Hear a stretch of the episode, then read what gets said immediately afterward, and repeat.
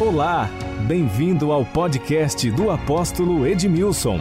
Ouça uma mensagem de fé, esperança e amor.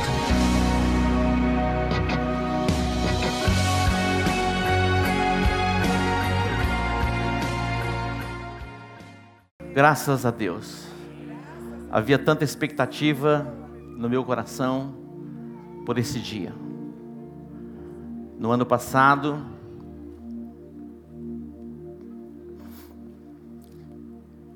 eu fui privado de estar com vocês. No corpo, mas eu estava presente no espírito. E todas as coisas cooperam para o bem daqueles que amam a Deus. Tudo que nós precisamos é de uma palavra, de destino. Em 2019, quando Deus me deu a palavra sobre expansão, Isaías 54, alarga a tua tenda firma bem as tuas estacas, porque transbordarás para a direita e para a esquerda. Foi a palavra que Deus colocou no meu coração como rema, que formataria a nossa identidade em 2020. O mundo foi surpreendido em 2019 com Covid-19. Nós não sabíamos a dimensão disso, mas nós tínhamos uma palavra da parte de Deus que nós cresceríamos, nós nos expandiríamos. E esta palavra deu destino e formou nossa identidade. No dia 16 de março de 2020, veio o primeiro lockdown. Tudo parou. Confesso que em 60 anos de vida, nunca tinha visto nada igual nada igual. Assustador. Os carros não estavam nas ruas, as construções tinham sido paralisadas, havia um silêncio. Eu me lembro que nós estávamos com uma obra no Setoque acelerada para concluirmos por causa dos nossos encontros, e eu cheguei no Setoque estava tudo parado mas nós tínhamos uma palavra de Deus a respeito da expansão. E hoje, dia 31 de dezembro de 2023, nós estamos algumas vezes maiores do que nós estávamos em 2020. Então, tudo o que precisamos é de uma palavra.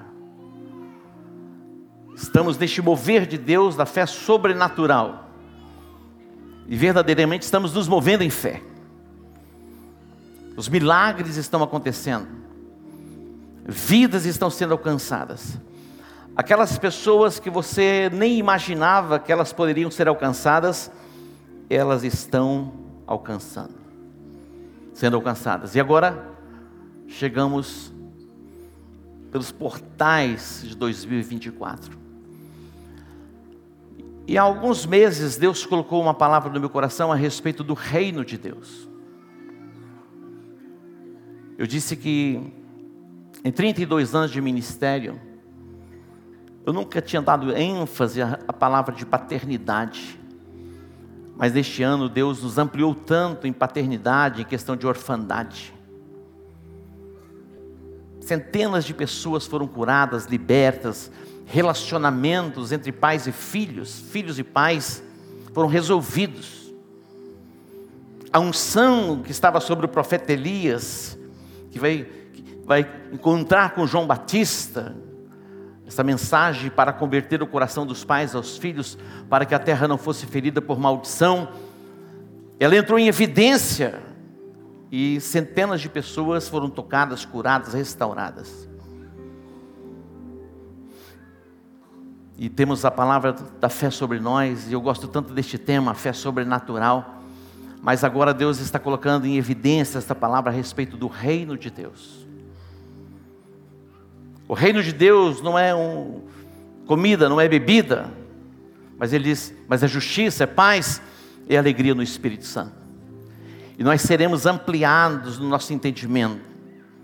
Sofismas vão ser quebrados da nossa alma e nós viveremos o reino de Deus. Você pode dar um aplauso ao Senhor?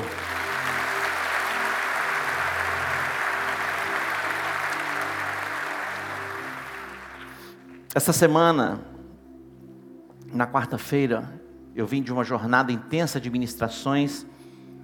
Eu disse, Pastor Breno, você vai ministrar na quarta-feira.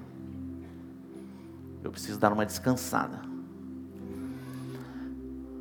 Mas eu acordei de madrugada com a palavra que estava dentro de mim.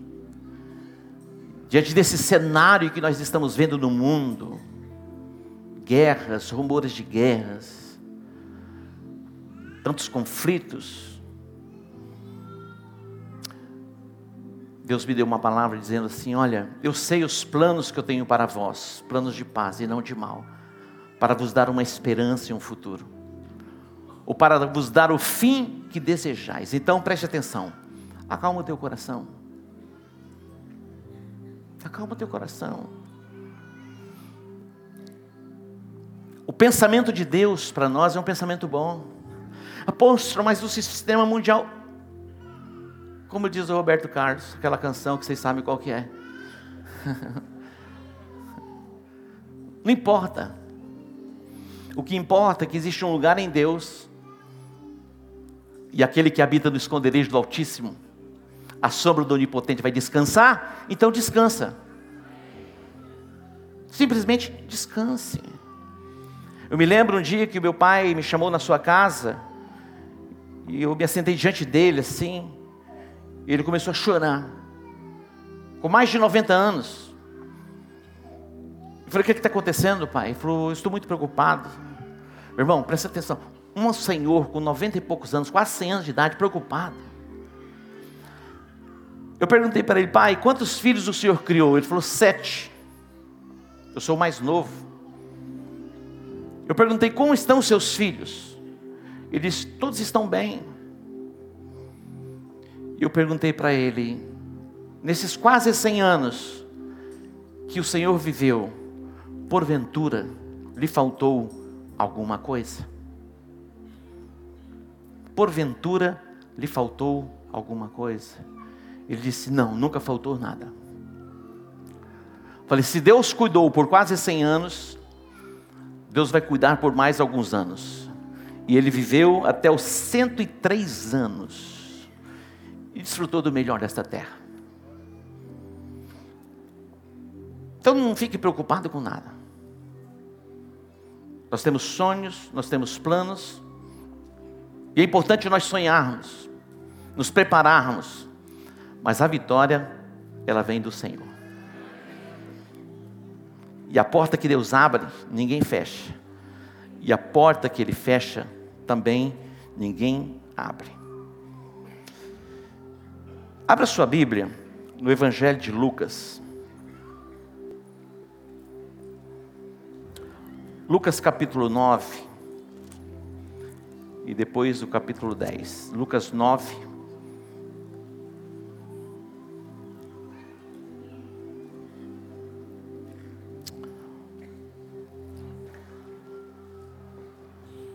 o reino de Deus. Lucas 9, tá? Depois nós vamos para este texto que é o 10, que é o versículo chave da nossa jornada para 2024. No capítulo 9, versículo 1 diz assim: Tendo convocado os doze, Jesus deu-lhes poder e autoridade sobre todos os demônios e para curarem enfermidades. Então os enviou a pregar o reino de Deus e a curar os enfermos. Agora vamos para o capítulo 10.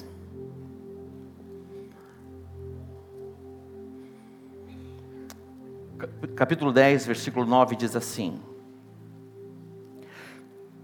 Curai os enfermos, ele está falando a respeito das cidades Curai os enfermos que nela houver, e dizei-lhes: É chegado a vós o reino dos céus ou o reino de Deus.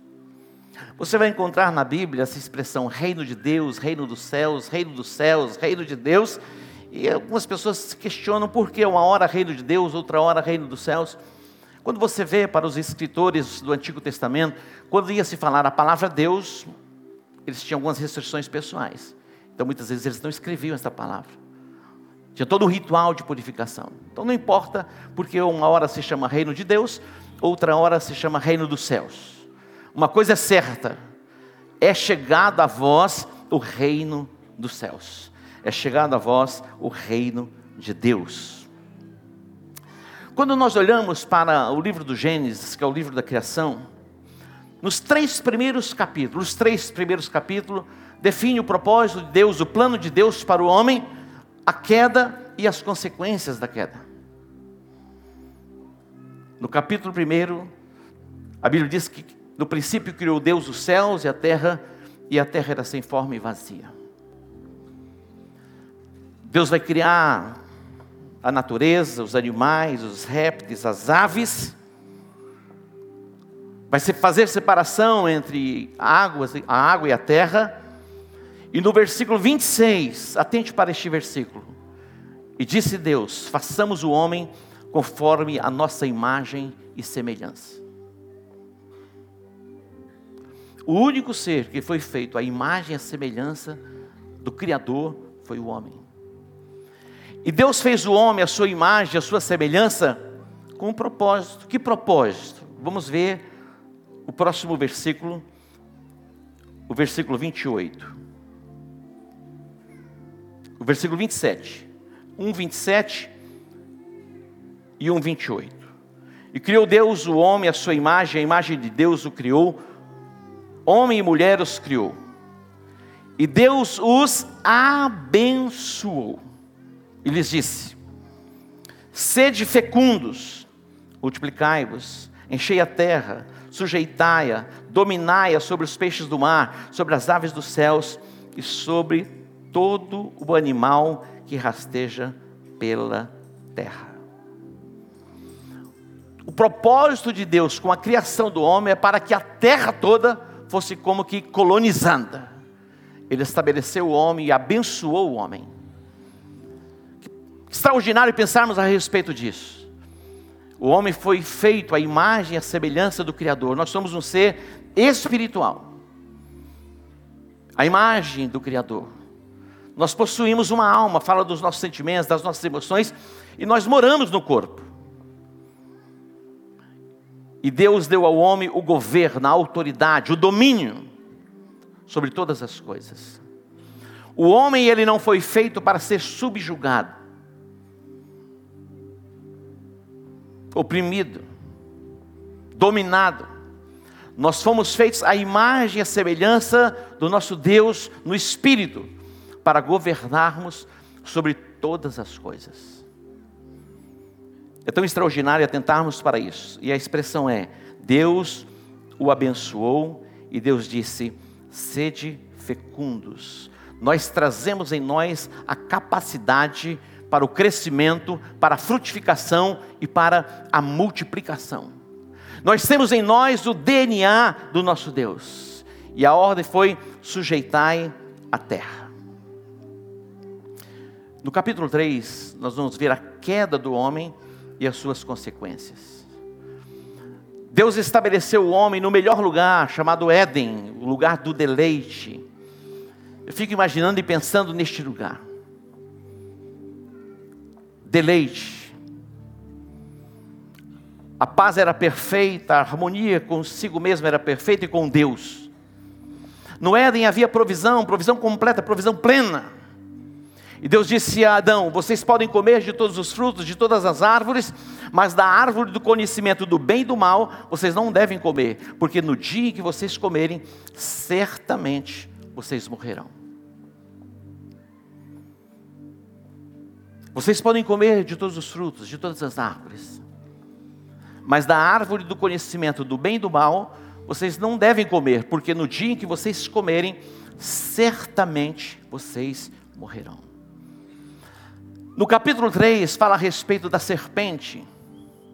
Quando você estuda a respeito deste assunto, os escritores eles dizem que a serpente não tinha essa forma que ela tem. Ou ela voava ou ela tinha perna. Mas veio uma sentença de maldição sobre ela. Eu acredito que o animal mais terrível que choca mais a gente é a serpente.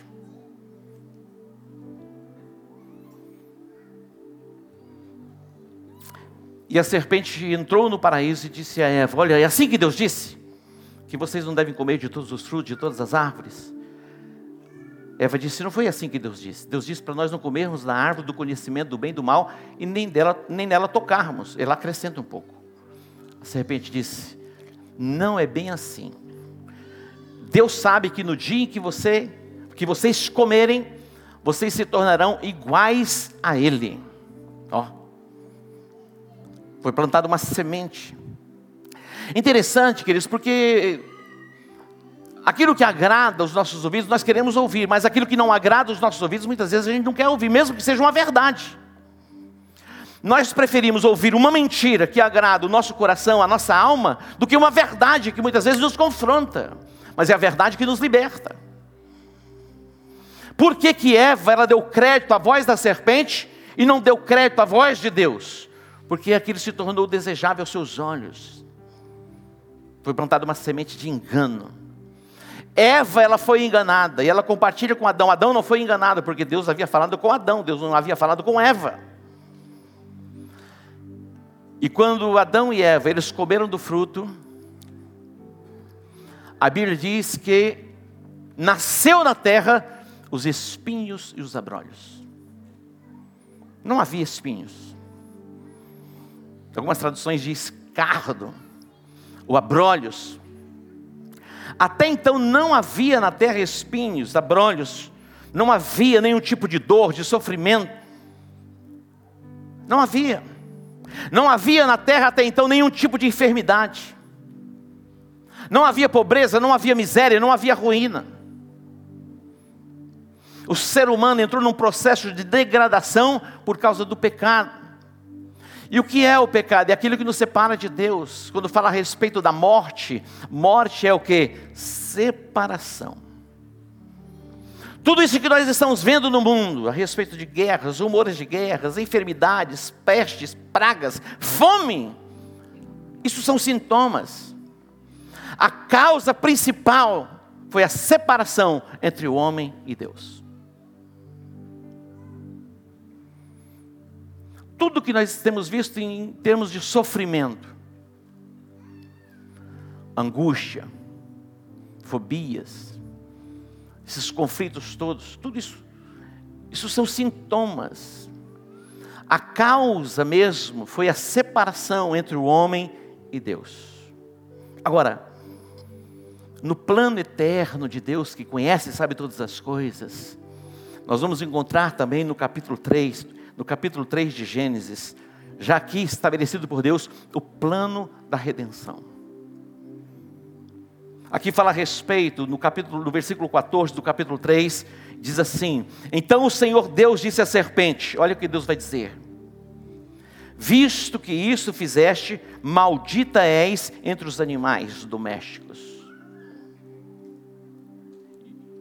E o és entre todos os animais selváticos rastejarás sobre o teu ventre e comerás pó todos os dias da tua vida. Essa maldição foi liberada. Mas no versículo de número 15, é o primeiro sinal da obra da redenção que vai apontar, saber para quem? Para Cristo.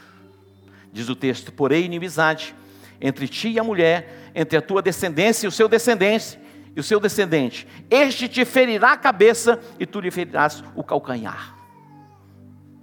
Jesus pisou a cabeça da serpente.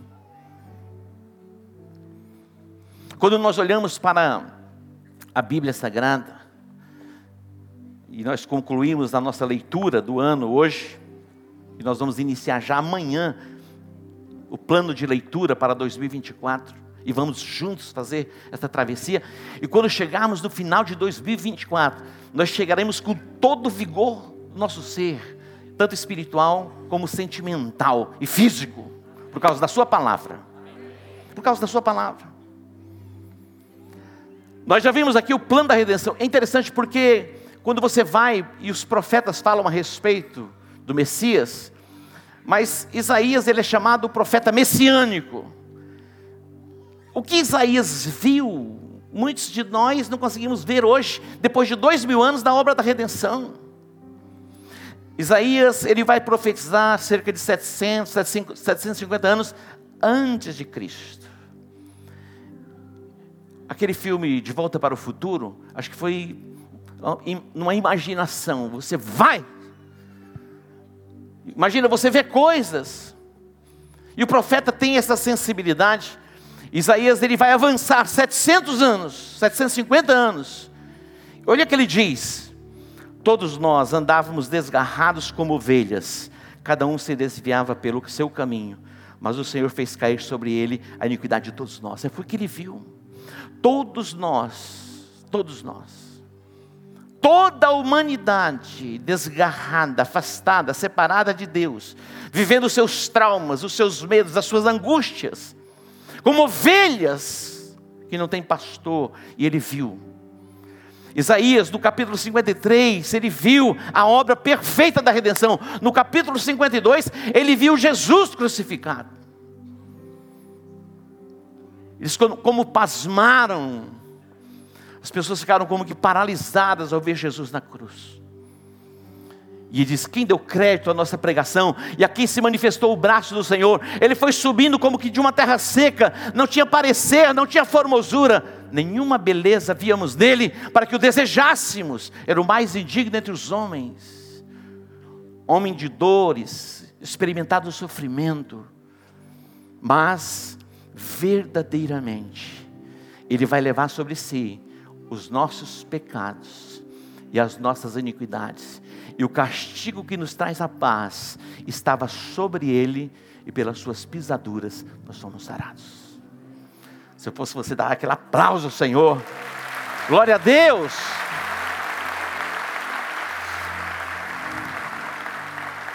O plano perfeito de Deus na obra da redenção. Isaías, ele contempla, ele vê a terra debaixo de obscuridade, e no capítulo 9 ele vai dizer assim: Olha, o povo que andava em trevas viu grande luz. Ele viu o nascimento de Jesus, e ele vai dizer: A virgem conceberá e dará a luz a um filho.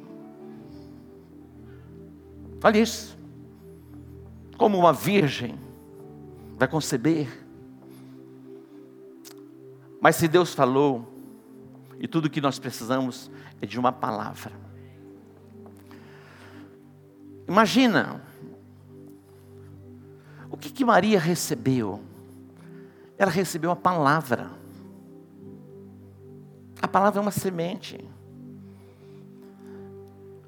Certo semeador saiu a semear, parte da semente caiu à beira do caminho, parte da semente caiu no solo rochoso, parte da semente caiu entre os espinhos, e parte da semente caiu no solo bom, e vai produzir a 30, a 60 e a 100. Preste atenção. Jesus vai explicar a parábola, ele vai dizer assim: olha, o que semeia, semeia a palavra. O que semeia, semeia a palavra. Nós temos semeado a palavra, temos proclamado a palavra. Quando a palavra cai num solo bom, vai produzir a 30, vai produzir a 60, vai produzir a 100. Agora, meu irmão, é interessante, quando ela produz a 30, já é bom mas a palavra pode produzir em nós um nível de 60. Você entra numa nova dimensão em Deus para viver nesta terra. Agora imagina a palavra produzindo em você 100 por 1. Meu irmão, você vai viver flutuando. Eu estou brincando. Mas você vai viver uma vida vitoriosa, uma vida abundante, virtuosa. É o que Deus tem para você. Nós estamos entrando neste portal do reino de Deus. E diz assim: O povo que andava em trevas viu grande luz, e os que viviam na região da sombra da morte, resplandeceu-lhes a luz. Olha só, vivendo que na obscuridade, separados de Deus, sem entendimento.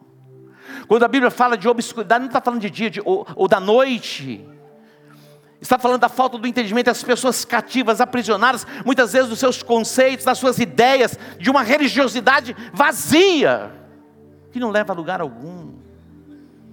até dar uma maquiada, dar uma melhorada. Mas não traz consigo o poder de cura, de restauração ou de libertação. Ele está dizendo: olha, toda a humanidade verá a salvação do nosso Deus. Diz o texto, versículo de número 6: Porque o menino nos nasceu, um filho se nos deu, o governo está sobre os seus ombros, o seu nome será maravilhoso, conselheiro, Deus forte, Pai da eternidade, príncipe da paz. Você me pergunta, apóstolo, mas como é possível vivermos em paz em meio a esse cenário que nós contemplamos? Você está sendo intoxicado todos os dias por milhares de informações que vêm para colocar medo no seu coração, trazendo incerteza e insegurança, e você perde a paz. Isaías está dizendo: olha, vai chegar o dia em que o Messias vai se manifestar em meio à obscuridade, em meio às trevas e quando você vai para o Evangelho de João, no capítulo 1, diz: no princípio era o Verbo, o Verbo estava com Deus e o Verbo era Deus. Todas as coisas foram feitas por meio dele e sem ele nada do que foi feito se fez. Ele era a luz que estava vindo ao mundo, veio para o que era seu, mas os seus não receberam.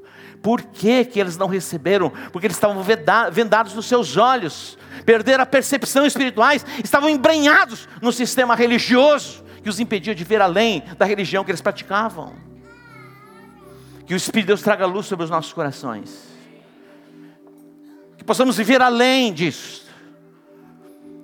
Que essas cadeias, essas prisões da religião sejam quebradas na nossa mente, na nossa alma, e que sejamos verdadeiramente livres e a Bíblia diz: se o Filho vos libertar, verdadeiramente sereis livres.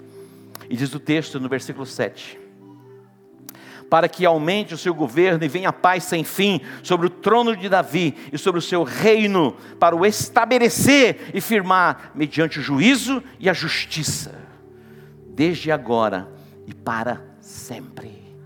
Isaías, ele está, ele está vendo o plano da redenção entrando em operação em toda a terra que estava tomada por obscuridade. Vai se abrir o portal para a proclamação do reino de Deus. Quando você lê o livro de Malaquias, que é o último livro do Antigo Testamento, diz: Olha, antes que venha o grande e terrível dia do Senhor, eu enviarei o profeta Elias ele vai trazer uma palavra, vai converter o coração dos pais, dos filhos e dos filhos dos pais, para que a terra não seja ferida por maldição. Eu fico imaginando e pensando, João Batista, João Batista ele era primo de Jesus. Quando Isabel ficou grávida, ela vai para visitar Maria. João Batista estava lá. Ela estava grávida. Olha que extraordinário. Quando o anjo vai anunciar o nascimento de Jesus, Maria diz: Mas como isso vai acontecer? Eu não tenho relacionamento com homem algum. Diz: Descerá sobre ti o Espírito Santo. Tudo que precisamos. Você vai conceber, você vai dar à luz. João Batista nasce, e ele vai ser a voz que clama no deserto, falada através do profeta Isaías. No Evangelho de Lucas, no capítulo 3, versículo 1, diz assim: No décimo ano, no décimo quinto ano do reinado de Tibério César, olha só, sendo Pôncio Pilatos governador da Judéia, Herodes tetrarca da Galileia, seu irmão Filipe tetrarca da região de Itureia. Interessante que esses homens, eles viviam embranhados em um sistema religioso, sacerdotes, sumos sacerdotes, governadores. O versículo 2 diz: sendo sacerdotes, os sumos sacerdotes, Anás e Caifás eram sumos sacerdotes, mas a palavra não veio a ele. Não existe nada mais terrível do que não termos a palavra. Nos dias do profeta Eli, diz que a palavra de Deus se tornou rara e as visões já não eram frequentes. A lâmpada do templo estava sendo apagada e depois vem a declaração: e cabode, foi-se a glória do Senhor. Não existe nada mais terrível do que você não poder ouvir a voz de Deus. esses sumos sacerdotes perderam a sensibilidade. Mas a Bíblia diz que veio a palavra de Deus a João Batista no deserto da Judéia. Olha isso. Veio a palavra de Deus a João Batista no deserto da Judéia. Voz que clama no deserto, é a profecia de Isaías. E olha o que ele vai dizer: todo vale será aterrado e nivelado, todos os montes e outeiros, os caminhos tortuosos serão retificados e os escabrosos aplainados. Eu fiquei pensando, imaginando montanhas aplainadas. João descreve aqui quatro coisas surpreendentes a respeito do reino de Deus. Olha o que ele diz: vales aterrados, montes nivelados, curvas, curvas retas. Nunca vi curvas retas. Vocês já foram em Gramado? Tem a rua, como chama aquela rua? Rua torta. Você já viu aquela canção do homenzinho torto? Como que é aquela canção?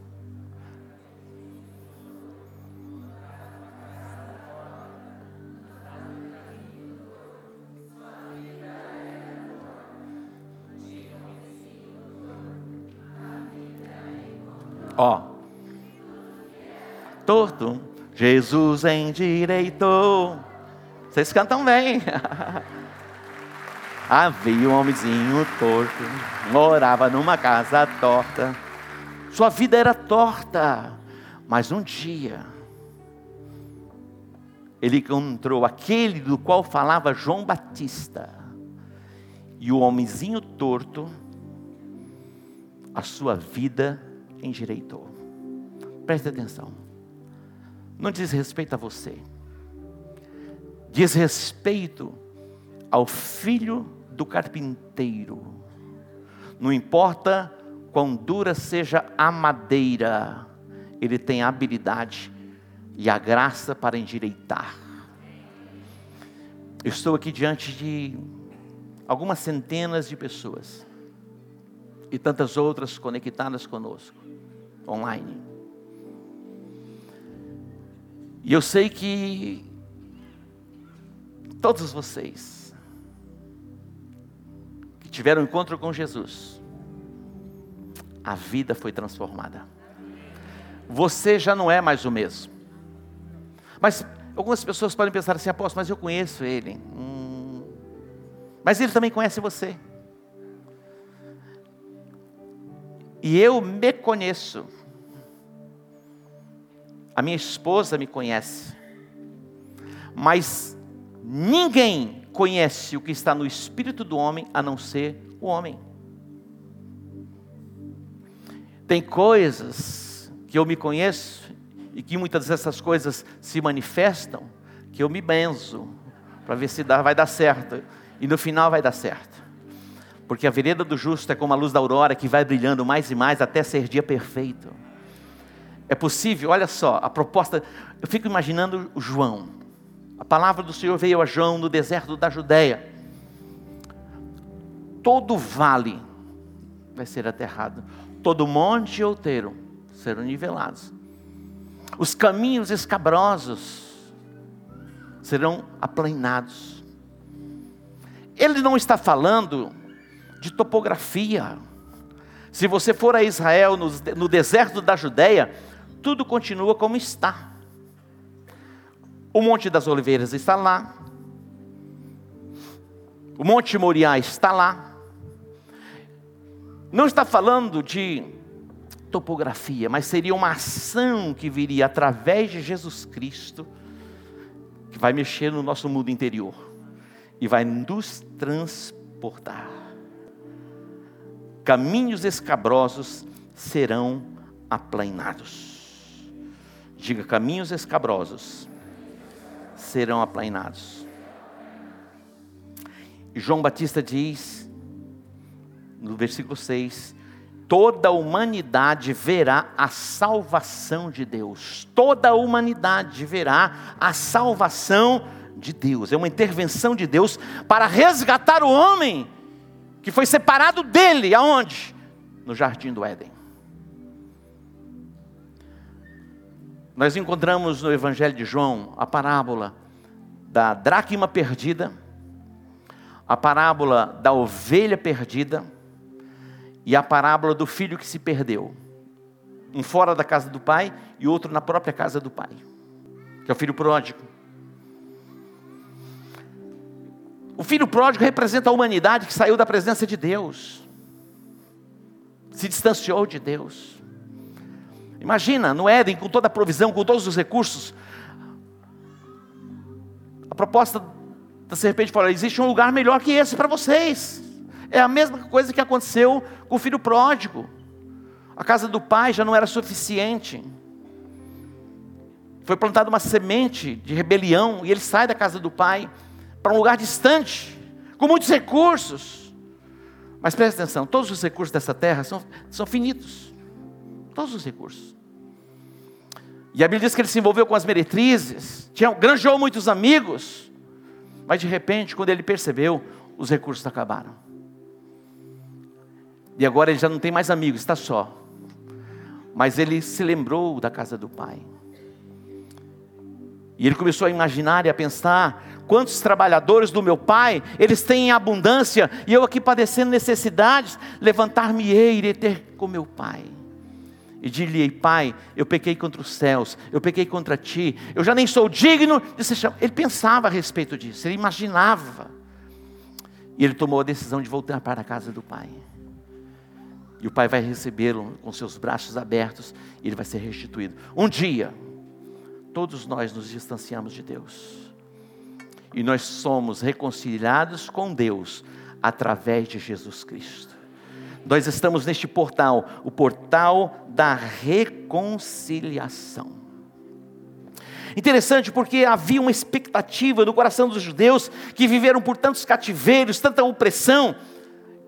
Do livro do profeta Malaquias até Mateus, que é o primeiro livro do Novo Testamento, de Malaquias a João Batista, teve um período chamado interbíblico, 400 anos não se ouvia a voz de Deus, tudo obscuro. Mas João Batista vai ser levantado como essa voz que clama, dizendo: está se abrindo um portal de salvação, de reconciliação com Deus.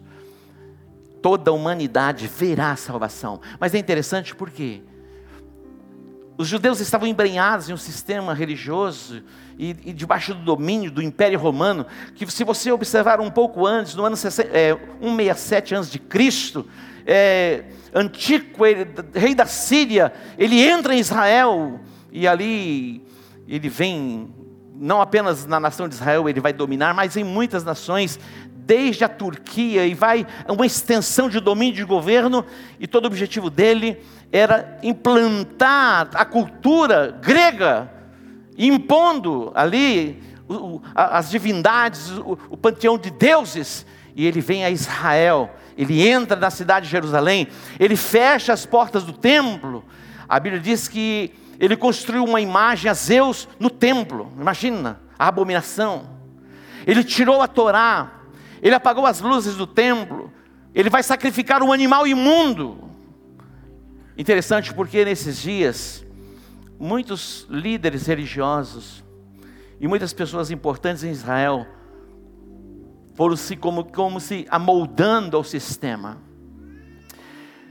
E quando Jesus vai ser anunciado, havia uma expectativa no coração dos judeus que o Messias viria para trazer uma libertação no campo político.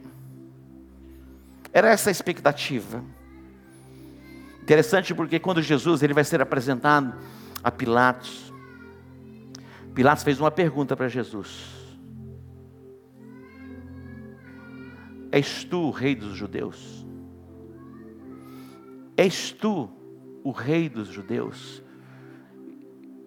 Havia uma expectativa no coração que Jesus ele viria com essa missão, mas Jesus vai dar uma resposta a ele, João 18:36, dizendo: o meu reino não é deste mundo.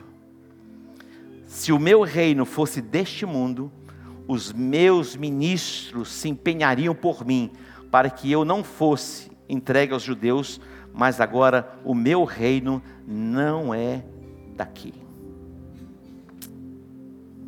Você se lembra da tentação de Jesus? A gente tem muito tempo ainda, não tem? Que hora que a gente vai servir a ceia? A comida, a mesa? É mais tarde, né? Sete e meia da noite. Vocês têm um tempinho com o papai, não tem? Depois a gente vai celebrar. Né? Aquelas coisas maravilhosas foram preparadas. Aquilo lá espera. Agora é hora da palavra. E nós escolhemos a melhor parte, o qual não nos será tirada. Agora, quando Jesus ele entra nesse mundo e vai entrar e assumir o seu chamado ministerial com quase 30 anos de idade, ele vai ao deserto da Judéia, ao Jordão, para ser batizado por João. E quando ele vem, João diz assim: Olha, eu não sou digno de desatar a sandália dos teus pés. Jesus diz: tem que se cumprir toda a justiça. Jesus não tinha pecado, e João pegava, pregava o batismo do arrependimento. Ele diz: tem que se cumprir a justiça, tem que se cumprir toda a justiça, está estabelecido, então vai ser assim. E ele vai e ele é batizado. Quando ele é batizado, ele sai, e veio uma, em forma de pomba, o Espírito de Deus veio sobre ele. E ouviu-se uma voz no céu que dizia: Este é o meu filho amado, nele eu tenho prazer. Quantos gostariam de ouvir uma voz assim? Este é o meu filho amado. Todos ouviram a testificação.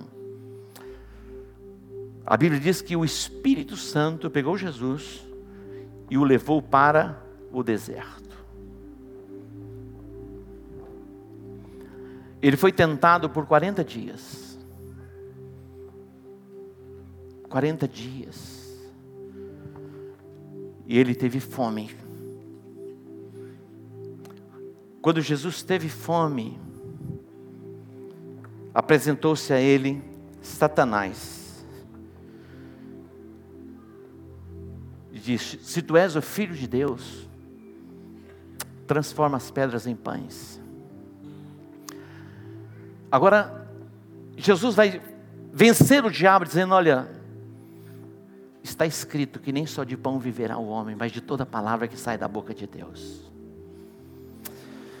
Satanás pensa, eu sei o que eu vou fazer. Levou Jesus a um monte alto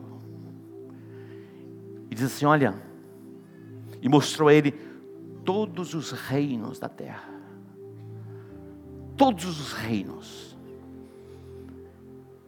E diz assim: Tudo isso eu te darei, se prostrado me adorares. Tudo isso eu te darei. Jesus vai dizer: Olha, Satanás, está escrito: só teu Deus adorarás e a Ele prestarás culto. Queridos, nós estamos diante de tantas propostas de Satanás. Satanás pensa, não deu aqui. Era uma questão social, era uma questão política. Satanás falou: vou falar com ele sobre o templo. Tem que envolver essa questão dessa religião aí. E levou Jesus ao pináculo do templo. Olha a esperteza do Satanás. Falou: agora é a hora, lança-te daqui, porque está escrito. O diabo vai usar a palavra, vai usar o Salmo 91. Lança-te daqui, porque está escrito: darás ordem aos teus anjos, e eles vão te livrar de tropeçar em alguma pedra. E Jesus vai dizer: Mas também está escrito, Satanás, não tentarás o Senhor teu Deus. Queridos, nós vivemos neste mundo e as propostas de Satanás são as mesmas.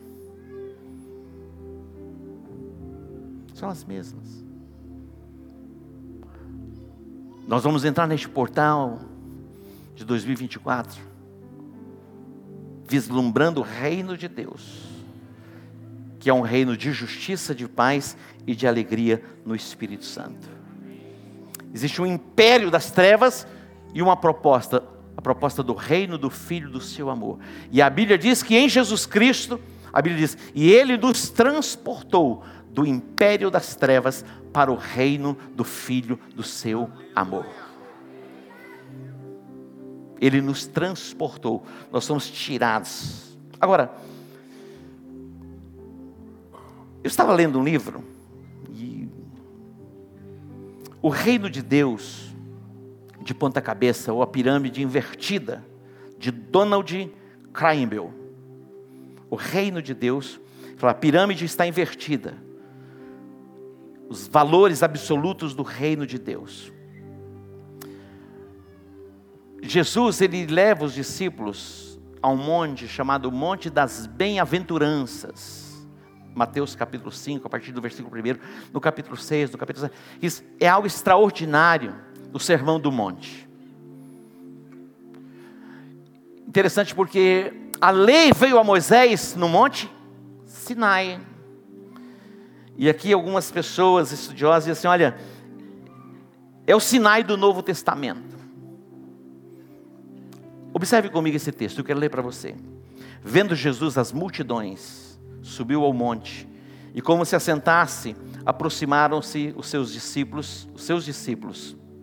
Versículo 2: O que é um discípulo? É alguém que está disposto a aprender, aceita os ensinamentos do Mestre, adere ao seu reino. Então, os discípulos de Jesus estavam lá. Ele passou a ensiná-los, dizendo: Bem-aventurados os humildes de espírito, porque deles é o reino dos céus. Bem-aventurados os que choram, porque serão consolados. Bem-aventurados os mansos, porque herdarão a terra. Bem-aventurados os que têm fome e sede de justiça, porque serão fartos. Bem-aventurados os misericordiosos, porque alcançarão misericórdia. Bem-aventurados os limpos de coração, porque verão a Deus. Bem-aventurados os pacificadores, porque serão chamados filhos de Deus. Bem-aventurados os perseguidos por causa da justiça, deles é o reino dos céus. Bem-aventurados sois vós, quando por minha causa vos injuriarem e vos perseguirem, e mentindo disserem todo mal contra vós. Regozijai-vos e exultai, porque é grande o vosso galardão nos céus, pois assim perseguiram aos profetas que vieram antes de vós. o reino de Deus, a pirâmide está invertida. No reino de Deus, o menor é o maior.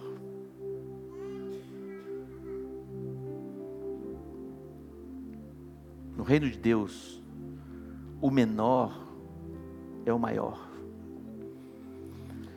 Jesus estava com os discípulos, ele sobe ao monte, é chamado Monte da Transfiguração, depois ele desce. Os discípulos estavam tendo um problema porque não podiam expulsar, não conseguiram expulsar o demônio de um menino. Em meio a esse, Jesus chega. E Jesus chega, o pai do menino vem a ele e diz: Olha, eu trouxe o meu filho para que os teus discípulos expulsassem o demônio, o libertassem, mas eles não puderam. Se o Senhor puder, faz alguma coisa por mim. Jesus disse: Se puder, se você puder, tudo é possível aquele que crê. E Jesus disse: sai. E o menino ficou liberto. Meu irmão, é algo maravilhoso você caminhar com pessoas assim usadas por Deus. Você quer ficar perto.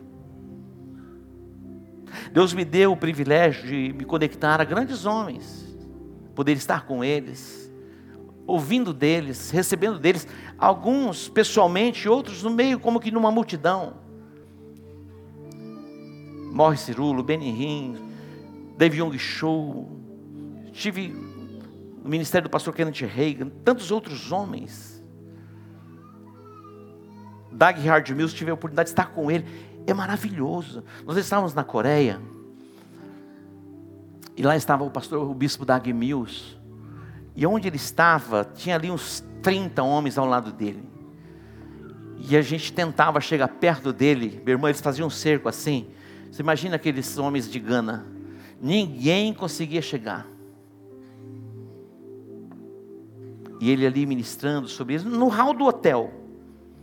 E aí eles fecharam assim, mesmo, falou assim: família, família. Como que vocês são de fora, vocês não podem chegar perto dele. Não era ele, mas não, não conseguia chegar.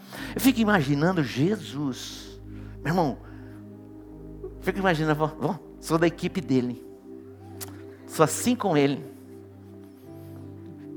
Pensa a respeito disso. Aí, tudo isso acontece, eles estão voltando. E o Tiago e o João chegam, olha, será que é possível, quando for ascender aos céus, lá na eternidade, eu ficar ao teu lado e o meu irmão do outro lado, uma à esquerda e outra à direita. Olha só, meu irmão. Jesus disse: Olha, no particular, Jesus chama eles no particular, diz: Olha, presta atenção. Vocês podem até querer ser o maior, porque estavam disputando, falou: O que, que vocês estão conversando entre vocês? O que, que vocês estão falando? O que, que vocês estão discutindo? Jesus percebeu a discussão, era para ver qual era o maior. Jesus, no particular, Jesus diz: O que, que vocês estavam falando entre vocês, discutindo entre vocês? Porque quando a, quando a mãe, os filhos de Zebedeu, que são os mesmos, o Tiago e o Joãozinho, a mãe deles veio, ela, ela, ela veio a Jesus dizendo: Será que não tem uma vaguinha aí na equipe? Não, o, o, o meu filho não pode ficar aí ao teu lado, mais próximo. Olha a mãe. Jesus traz um ensinamento. Falei o seguinte: presta atenção. Vocês podem até pensar em ser o maior, mas eu vou mostrar o caminho para que vocês sejam os maiores. Aqui no reino dos homens, aqueles que governam, eles são os maiores. No reino dos homens, no reino dos homens, aqueles que governam são os maiores, mas prestem atenção. No reino de Deus é inverso. No reino de Deus, são aqueles que servem. Quando você olha a palavra de João Batista, todo vale será aplanado, todo monte, olha só, e outeiros serão nível. Sabe por quê? Porque aqui nós somos iguais. No reino de Deus é assim. Nós temos aqui pessoas, são doutores, pós-doctors, bem, mas nós temos aqui pessoas que muitas vezes não sabem nem ler escrever. Mas Deus não vê como o homem vê.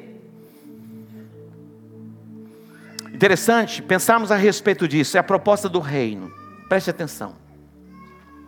Aquilo que o mundo aplaude não impressiona Deus no reino. Aquilo que o mundo despreza é grande aos olhos de Deus. Depois eu vou passar o sermão todo para você, André. André está ali, o computador está tá quente. Vai, vai anotando aí mesmo, filho. Tem que anotar que você vai gravando. O, no reino de Deus, preste atenção, felizes são os humildes de espírito. Em algumas traduções diz os pobres. Mas os humildes de espírito. Não os altivos, os soberbos, os arrogantes. No reino de Deus, felizes são os humildes. Quando diz bem-aventurado os pobres, o pobre não é bem-aventurado porque ele é pobre, não. O pobre é bem-aventurado porque ele será, eles serão fartos. Diz o texto. No reino de Deus, os pobres de espírito, os humildes, não os altivos, os soberbos. No reino de Deus, felizes são os infelizes, são os que choram, não os que riem, que dão gargalhadas nas celebrações, nos bares no reino de Deus, felizes não são os espertalhões que roubam, que navegam no mar da corrupção, mas os que têm fome e sede de justiça. No reino de Deus, felizes são os que bebem todas as taças, não são os que bebem todas as taças dos prazeres, mas são os puros de coração. No reino de Deus, felizes não são aqueles que prevalecem pela força do braço, mas são aqueles que são mansos. Felizes são aqueles que não são felizes não são aqueles que amassam os fracos, mas os que são misericordiosos.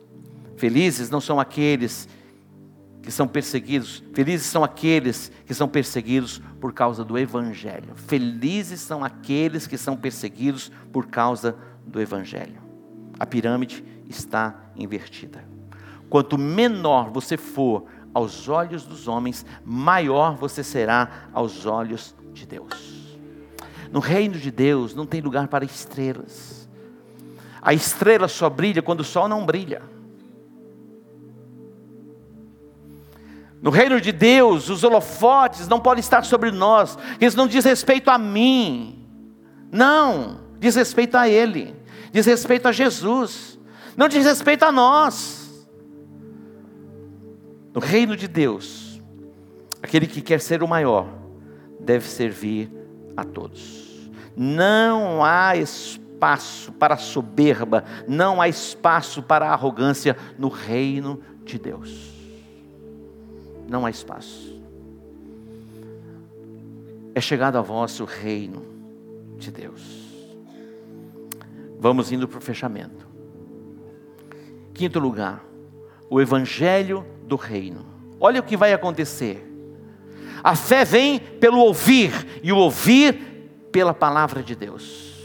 Ninguém tem a mensagem que nós temos. É a mensagem da salvação, da reconciliação, da regeneração.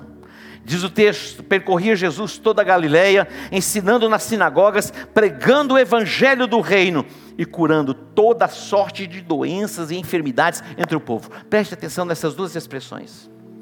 Percorria Jesus todas as cidades e aldeias, pregando que? O evangelho do reino, ensinando, curando todos os tipos de doenças e enfermidades. Um está relacionado ao corpo e outro está relacionado à alma. Doenças e enfermidades. Deus ele tem poder tanto para curar o corpo como curar a nossa alma, os nossos sentimentos, as nossas emoções. Eu quero profetizar que hoje é uma noite de cura para você. Eu quero profetizar que essa opressão de Satanás que vem sobre a sua vida vai ser arrancada hoje pelo poder do nome de Jesus. Preguem o Evangelho, cure os enfermos, expulse os demônios. Esta é a proposta para o estabelecimento do reino de Deus. E eu quero profetizar sobre a sua vida. Essa ação de Satanás que tem reivindicado a sua alma, tomando seus sentimentos e emoções, hoje é o dia da sua cura, da sua restauração, da sua libertação. Nós somos chamados para pregarmos o Evangelho de Jesus Cristo. Queridos, a unção neste lugar para libertar você. A unção deste lugar para libertar, para curar, para transformar a sua vida por Eis que vos dou poder e autoridade, portanto, ide. Curem os enfermos, expulse os demônios. Nós veremos em 2024 pessoas, centenas e centenas de pessoas sendo curadas no corpo, na alma e fortalecidas no espírito restauradas nas suas emoções. E vai começar hoje um processo na sua mente de restauração da mente. Aquilo que você não via, você vai a enxergar, ver com clareza a proposta do estabelecimento do reino de Deus na sua vida. A Bíblia fala em Mateus capítulo 15 a respeito de uma mulher, preste atenção. Ela é chamada mulher cananeia, ou em uma outra outra, um, em outro texto diz, mulher Ciro-Fenícia. Ela era uma estrangeira. Ela não era da linhagem de Israel. A sua filha estava endemoniada. Ela veio a Jesus, porque ela tinha ouvido falar de Jesus. E ela veio a Jesus, ela disse: Olha, a minha filha está endemoniada, ela está possessa, socorre-me. Jesus não deu atenção para ela. A indiferença é uma das coisas que mais machuca a gente. Imagina dentro da sua casa, seu esposo indiferente, esposa indiferente. Nada machuca mais uma pessoa do que a indiferença. E quando ela vem a Jesus, ela clama: Jesus, eu preciso de uma ajuda, eu preciso de socorro. A minha filha está endemoniada. Jesus passa. E ela vem gritando: socorre-me, socorre-me. E os discípulos vêm e dizem a ele: fala alguma coisa. A mulher vem correndo atrás da gente, desesperada. Jesus disse: Eu não fui enviado senão as ovelhas perdidas da casa de Israel. E a mulher vem desesperada, gritando, e ela se prostra diante de Jesus e diz: Socorre-me. Ele diz: Não é bom pegar o pão dos filhos, atente para isso, e lançá-los aos cachorrinhos. Meu irmão, quando Jesus disse isso, meu irmão, a mulher se prostrou e o adorou. Ele diz: Mas até os cachorrinhos comem das migalhas que caem da mesa dos seus donos. Jesus disse: Eu fico imaginando se Jesus fosse americano e dizia: Uau! E ele diz: Vai, a tua fé trouxe salvação para a sua casa. Pão dos filhos. A cura é pão dos filhos. Libertação é pão dos filhos. Prosperidade é pão dos filhos. Algumas pessoas se ofendem quando se fala a respeito de prosperidade na igreja. Jesus disse que o diabo ele veio com a missão de roubar, matar e destruir, mas eu vim para que vocês tenham vida e a tenham em abundância. A palavra tissalear quer dizer você está autorizado a prosperar. Eu tenho uma boa notícia para você, meu irmão. Você está autorizado a prosperar. Você está autorizado a prosperar, a avançar, a conquistar novos territórios. É chegado a vós é chegado a vós o reino dos céus. Portanto, ide, cure os enfermos, expulse os demônios. É possível que lá na sua casa, de tempo em tempo, venham, venham opressão sobre a sua vida. Eu quero profetizar que hoje é o ponto final dessa influência de Satanás dentro do teu lar. Jesus ele entra numa sinagoga. E lá estava uma mulher na sinagoga. Preste atenção nisso. A sinagoga é o lugar onde se reúnem os filhos de Abraão. Quem são os filhos de Abraão? Os filhos da bênção. Deus disse a Abraão: Eu vou abençoar a tua descendência. A sua descendência vai ser como as estrelas dos céus, como a areia do mar. Deus está dizendo a Abraão: Eu vou te abençoar numa dimensão tão grande que você vai poder abençoar as famílias da terra. Olha isso, meu irmão. Olha a dimensão que Deus está falando com Abraão. Algumas pessoas ficam imaginando e pensando: será que Deus tinha um propósito para Abraão melhor do que tem para você hoje? Olha só, se a nova, se a antiga aliança ela foi boa para eles, a nova aliança está baseada em melhores promessas. Em melhores promessas. A Bíblia diz que esta mulher estava na sinagoga e Jesus estava ministrando. De repente Jesus olhou e viu aquela mulher. Sabe como ela estava? Curvada ela andava assim, curvada, cativa.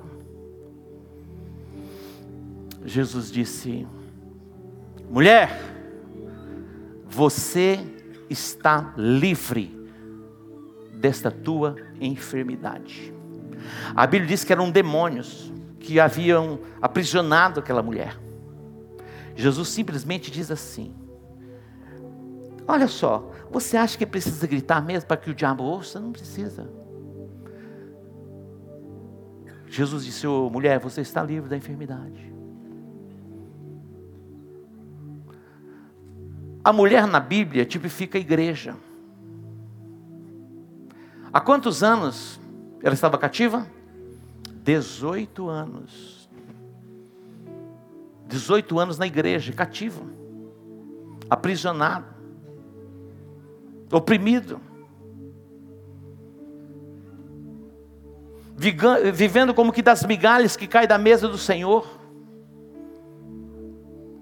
Jesus simplesmente vai dizer: Você está livre.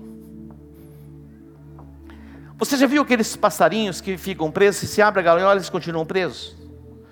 Você já viu como eles adestram o elefante, aquele animal tão forte, de repente já não tem mais nada, ele está livre, ele, e a, a sua mente foi condicionada, mas agora ele está livre e ele continua cativo. A proposta do reino é para que você seja completamente liberto. Apóstolo, mas não dá para pensar assim. mas nós vamos entrar nesta dimensão, porque é chegado a vós o reino dos céus. E a vereda do justo é como a luz da aurora que vai brilhando mais e mais até ser dia perfeito. vai ser dia claro dentro de você. Deus vai surpreender você. Eu sei os pensamentos que tenho para vós, diz o Senhor, são pensamentos de paz, não de mal. Apóstolo está me preparando para os dias maus. Eu estou me preparando para os dias bons. Essa semana passada o apóstolo Sérgio me compartilhou um versículo. Depois eu volto aqui. Salmo de número 45. Como é bom você ter um amigo que compartilha com você algumas coisas boas. Traz em evidência a palavra. Olha o que está dizendo aqui.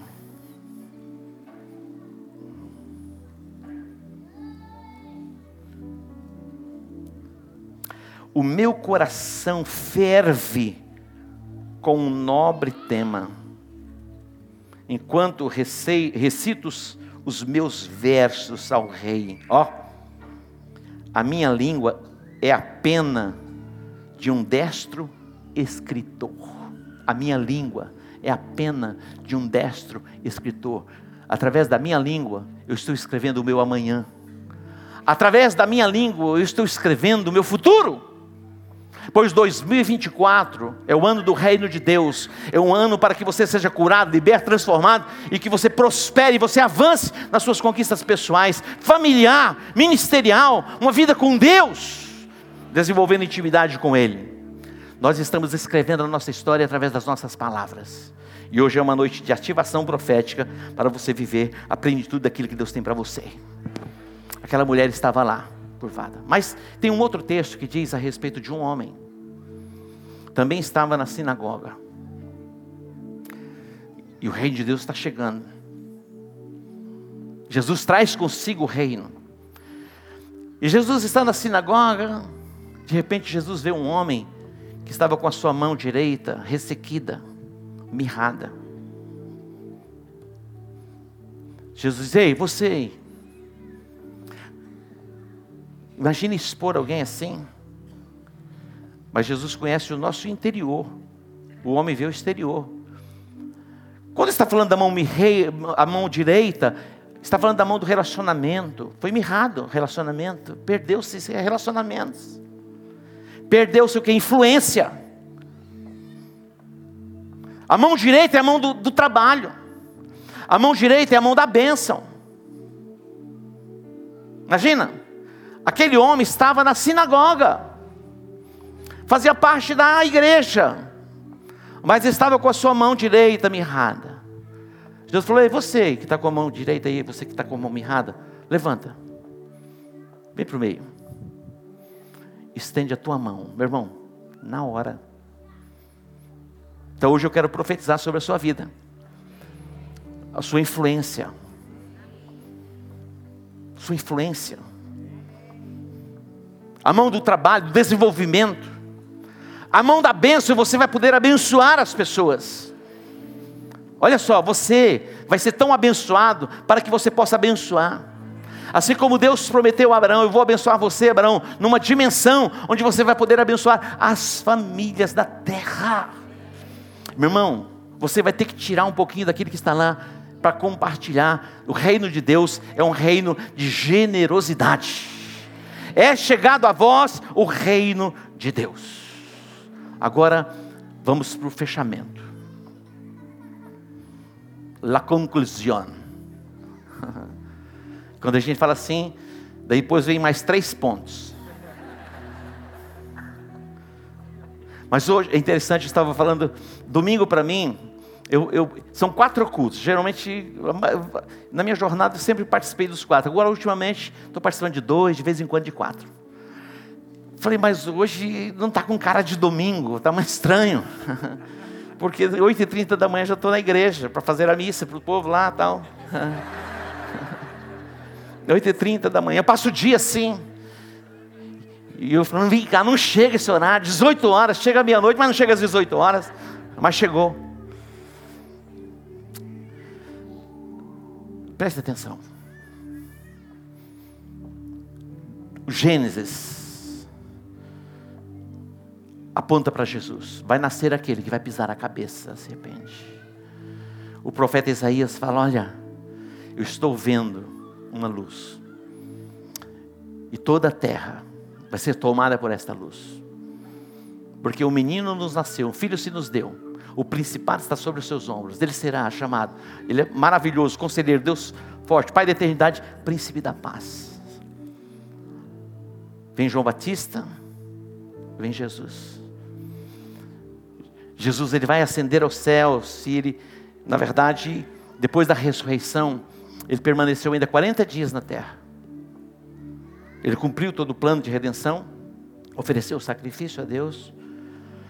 Mas ele permanece por mais 40 dias dando instruções aos discípulos.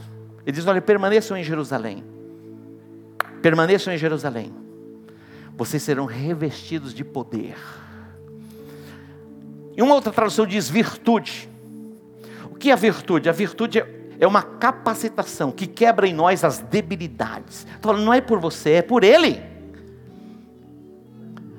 Falou, vocês vão receber o Espírito Santo, uma unção tão grande que vai quebrar em vocês as debilidades.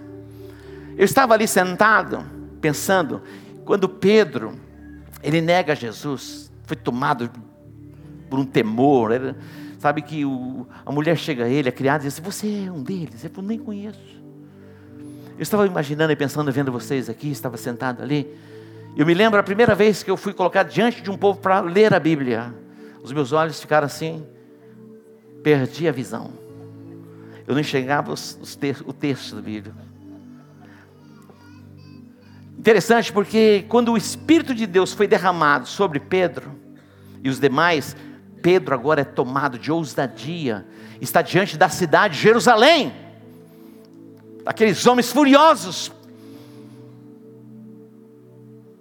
tinham crucificado Jesus, mas de repente está nascendo algo que vai ser um assombro para Jerusalém. Permaneçam em Jerusalém, vocês serão revestidos de poder, e vocês serão as minhas testemunhas, tanto em Jerusalém, Judeia, Samaria e até os confins da terra. Agora, vamos lá, Mateus capítulo 28, versículo 18 diz assim: Olha o que Jesus está dizendo. Ele chega nos discípulos e diz assim: Toda autoridade me foi dada no céu e na terra. Quando Jesus foi levado ao monte, que é uma influência, o poder sobre as nações. E Satanás diz a ele: Tudo isso eu te darei porque a mim me foi entregue. Ó, ele estava falando a verdade ou a mentira? Estava falando a verdade. Porque Adão transferiu o domínio que tinha sobre a terra para Satanás.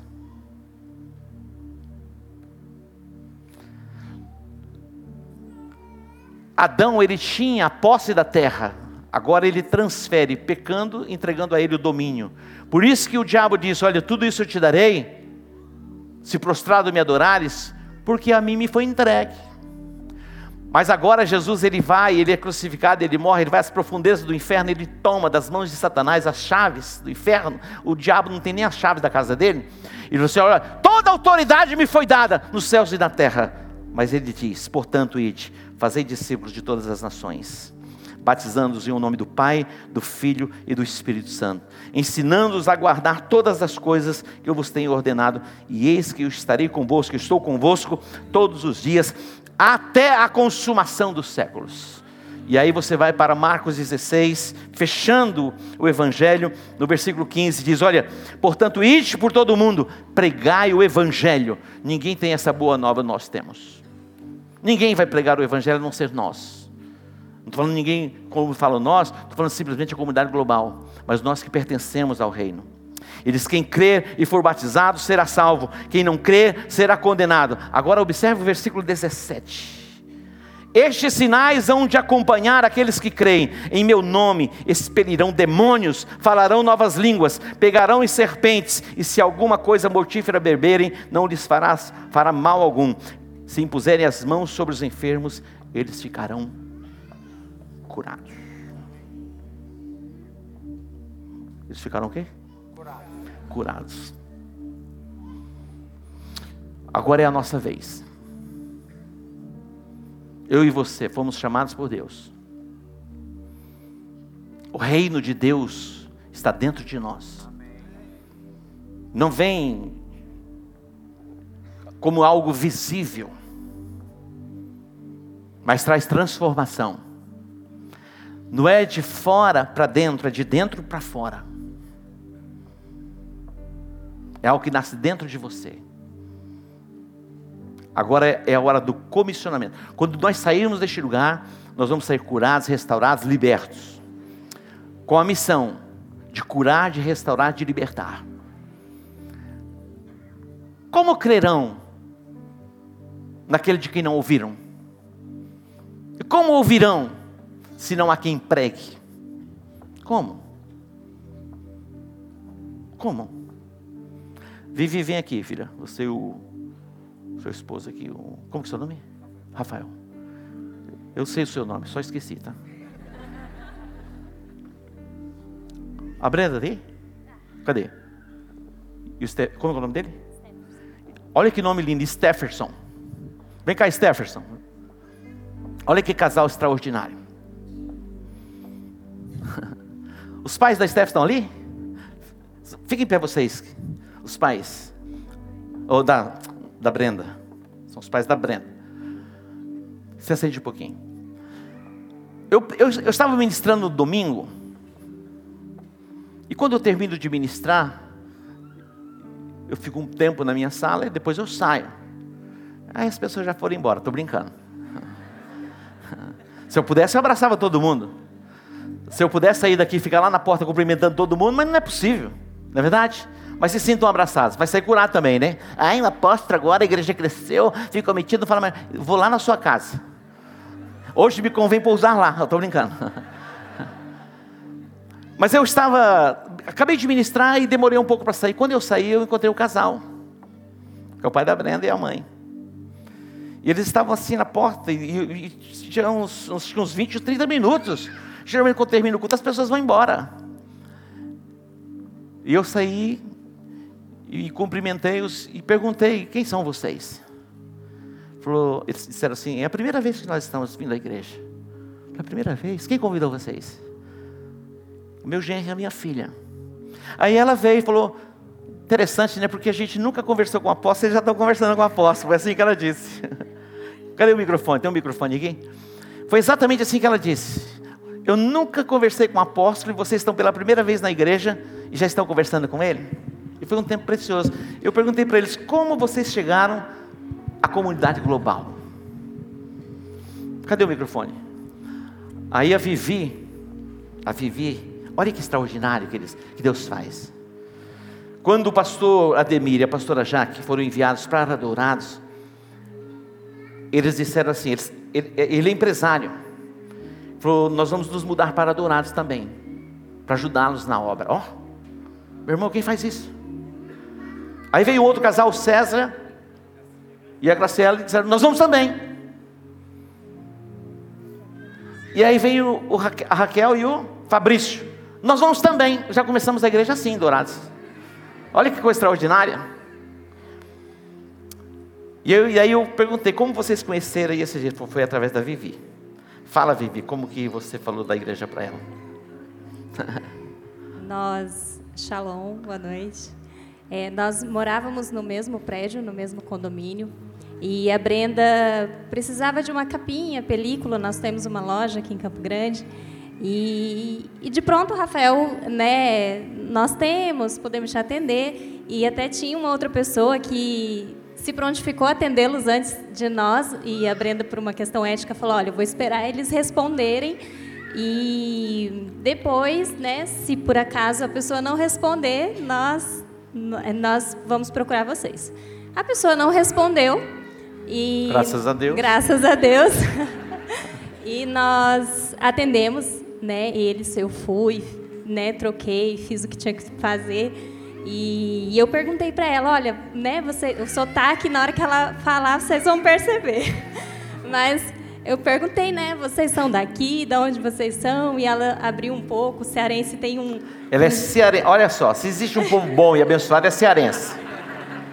Cearense, meu, é inteligentíssimo. Meu pai é cearense, ó.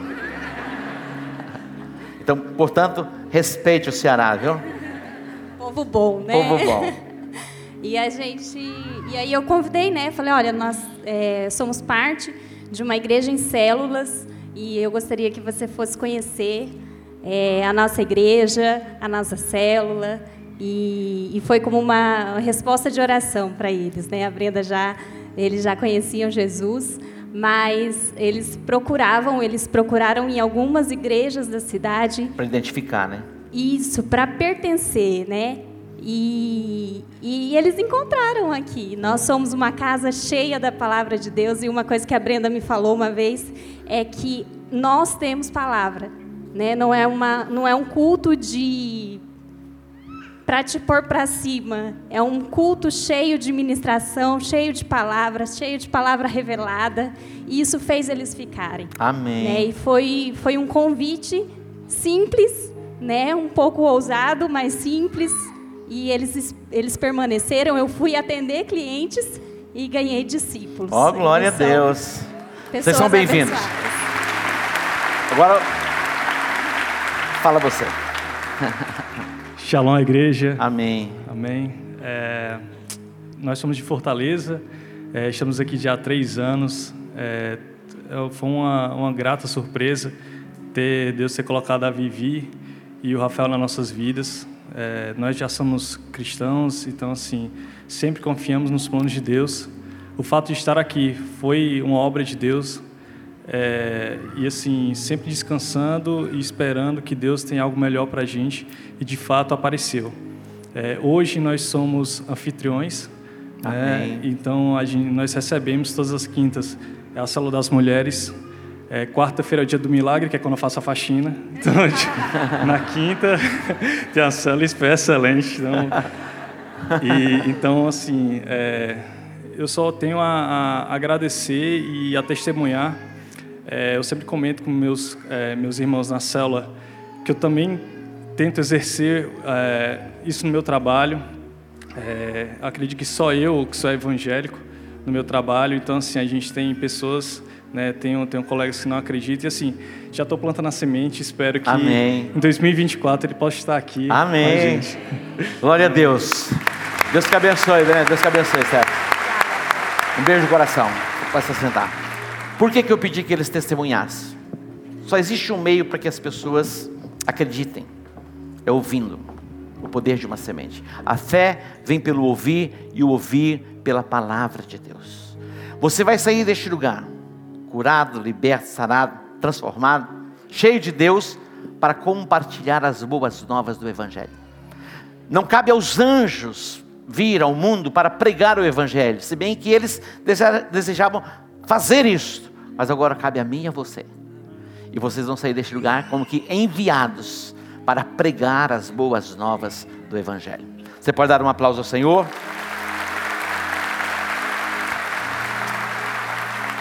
Portanto, 2024 é bem-vindo, o ano do reino de Deus.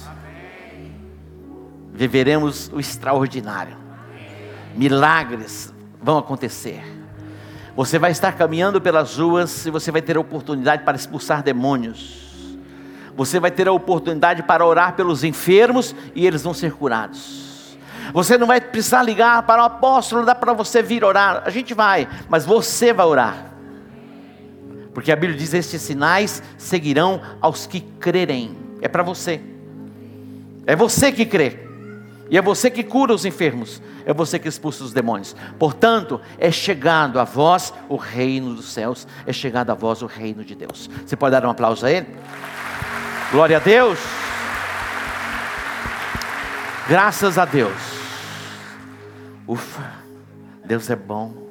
Deus é maravilhoso estava processando tudo isso. 10 horas, 20 horas, e por alguns momentos eu desaparecia, ficava 5, 6 horas fechado.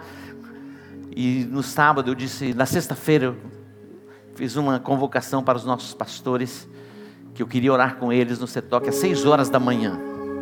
Dois ouviram a convocação, responderam de imediato. Aí eu toquei o chofar pela segunda vez. Aí eles vieram. Interessante que os céus se abriram. Deus me deu a palavra e temos um mapa mental, a gente vai mandar para vocês a criação. seu propósito, a queda e o plano de redenção. Bem-vindos ao ano do reino de Deus. O reino de Deus é assim. Estão preparados? Marcos 4, 26. O reino de Deus é assim, como se um homem lançasse semente na terra. O reino de Deus é assim, é Jesus que está dizendo. O reino de Deus é assim, como se um homem lançasse semente na terra. Ele dorme, ele acorda, ele não sabe como a semente germina, a planta cresce, a espiga se desenvolve, amadurece e o homem colhe.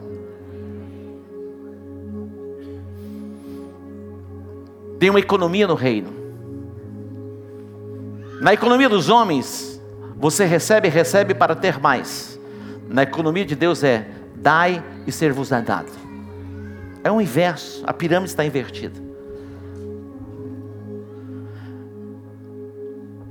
No reino dos homens, as pessoas pensam em acumular. No reino de Deus, nós pensamos em compartilhar. Nós estamos avançando na nossa obra no Los Angeles, vai ser um impacto para aquela região. E vamos inaugurar em março. Vai um amém, pelo menos. Chamei o Jorge, o engenheiro, cadê o Jorge? Está por aqui. Falei, bispo, fala para o Jorge que nós vamos inaugurar Los Angeles em março. E ele está acelerando, né, Jorge? Eu louvo a Deus pela sua vida, viu? Me lembro quando Deus falou comigo para chamar o Jorge para administrar toda a obra para nós. E Deus é um presente de Deus para nós mesmos, Jorge. Sua simplicidade, sua singeleza, sua humildade. Tem alguns confrontos, né, Jorge? Que dão umas pegadas já, né? Mas Los Angeles nós estamos avançando. O reino de Deus é assim. Gênesis é o livro da criação. E Deus disse assim: Enquanto a terra durar, não deixará de existir a semeadura e a colheita a noite e o dia, o inverno e o verão. São leis irrevogáveis. Assim como a lei da gravidade, ninguém tem como, ah, eu cancelo essa lei, eu anulo essa lei. É impossível. Enquanto a terra durar, vai ser assim: você planta e você colhe, e você colhe segundo aquilo que você planta. Que o seu entendimento seja aberto. Preste atenção. Já vamos encerrar, tá? E você vai sair debaixo da bênção plena. Que eu vou ordenar a bênção sobre vocês. E vamos fazer uma declaração profética. Preste atenção no que eu vou dizer para vocês. No ano que vem, esse lugar já não cabe mais a gente. Já vamos ter que ir orando para que Deus nos dê um lugar maior. Mas vai chegar o dia que nós teremos o nosso próprio coliseu, um ginásio. Vai caber todo mundo? Vai chegar o dia?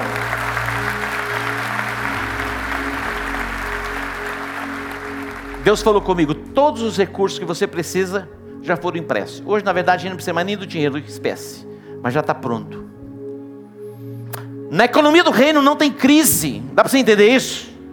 Fica imaginando Deus chamando Gabriel: Gabriel, eu tenho uma missão para você. Eu vou de quê? De avião? Não. Como que eu faço essa travessia? Vai ter que gastar muito combustível.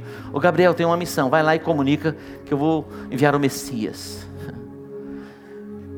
Falou assim: olha, dá uma diminuída aí no consumo de combustível, porque a gente tem que ter alguma, algumas economias aqui, porque senão vai faltar combustível. Presta atenção: no reino de Deus não tem crise. Dá para você entender? Você vai ser transportado para essa dimensão, para entender o que é o reino de Deus e a sua justiça. A Bíblia diz que Jesus, sendo rico, se fez pobre. Para quê? Para que nós nos tornássemos ricos. Apóstolo não é possível, está escrito, lê a Bíblia. A Bíblia diz que Deus ama a prosperidade do seu povo. Nós vamos pregar o Evangelho segundo aquilo que está escrito, não segundo Allan Kardec e outros, outros evangelhos que estão escritos por aí. A Bíblia diz que Deus dá semente ao semeador. Olha só, Deus dá o quê? Semente. Para quem? Ao semeador e pão para o alimento. Escute o que eu vou dizer para vocês. Deus ele coloca nas tuas mãos sementes para você plantar e também coloca o pão para você comer. Ora e fala: Deus, quais são as sementes que eu vou plantar? E o que, que eu vou comer? Jamais ouse comer a semente que Deus colocou nas tuas mãos para plantar, porque senão você não vai colher. O apóstolo Paulo diz: Olha, Ele fala a respeito da igreja na Macedônia. Era uma igreja pobre, era um lugar pobre. Pensa num lugar pobre. Mas essa igreja veio a Paulo e diz: Olha, eles rogaram, insistiram, Paulo, deixa a gente participar disso. Olha, era uma igreja extremamente pobre. Eles entenderam, falou: Paulo, nós queremos participar desse, desse serviço, nós queremos semear. Aí Paulo vai dizer: Olha, o que semeia pouco, pouco ceifará. E o que semeia em abundância, em abundância também ceifará. Preste atenção. Você acha mesmo que a igreja está em crise? Nunca esteve. Jesus disse: as portas do inferno não prevalecerão contra a igreja. Não vai prevalecer. Nós nunca vamos ministrar, dar oportunidade por necessidade. Você acha mesmo que a gente está passando necessidade? Nós temos para dar, para semear. Nós vamos surpreender muita gente. Muita gente. Outro dia uma pessoa me procurou e falou: Apóstolo, estou precisando de uma ajuda, estou passando um momento de igreja, um pastor. Eu falei: Quanto você precisa? Eu pensei que era um milhão de dólares. Ele falou: Não, eu preciso de 10 mil reais. Eu falei: 10 mil reais. Você pode me emprestar, eu falei: Eu vou te dar. Estou falando para o dia, não deveria ter nem falado. Mas não estou falando para me exaltar. Estou falando para ativar a sua fé. Surpreenda alguém, ainda esse ano. Hoje de manhã eu chamei o bispo, fui na casa de recuperação, surpreendi o pastor. Você pode surpreender alguém todos os dias. Semeie. Quando você está na casa de Deus, é um bom lugar para semear. O reino de Deus é assim, como se um homem lançasse semente na terra. Vocês já entenderam? Então vamos semear?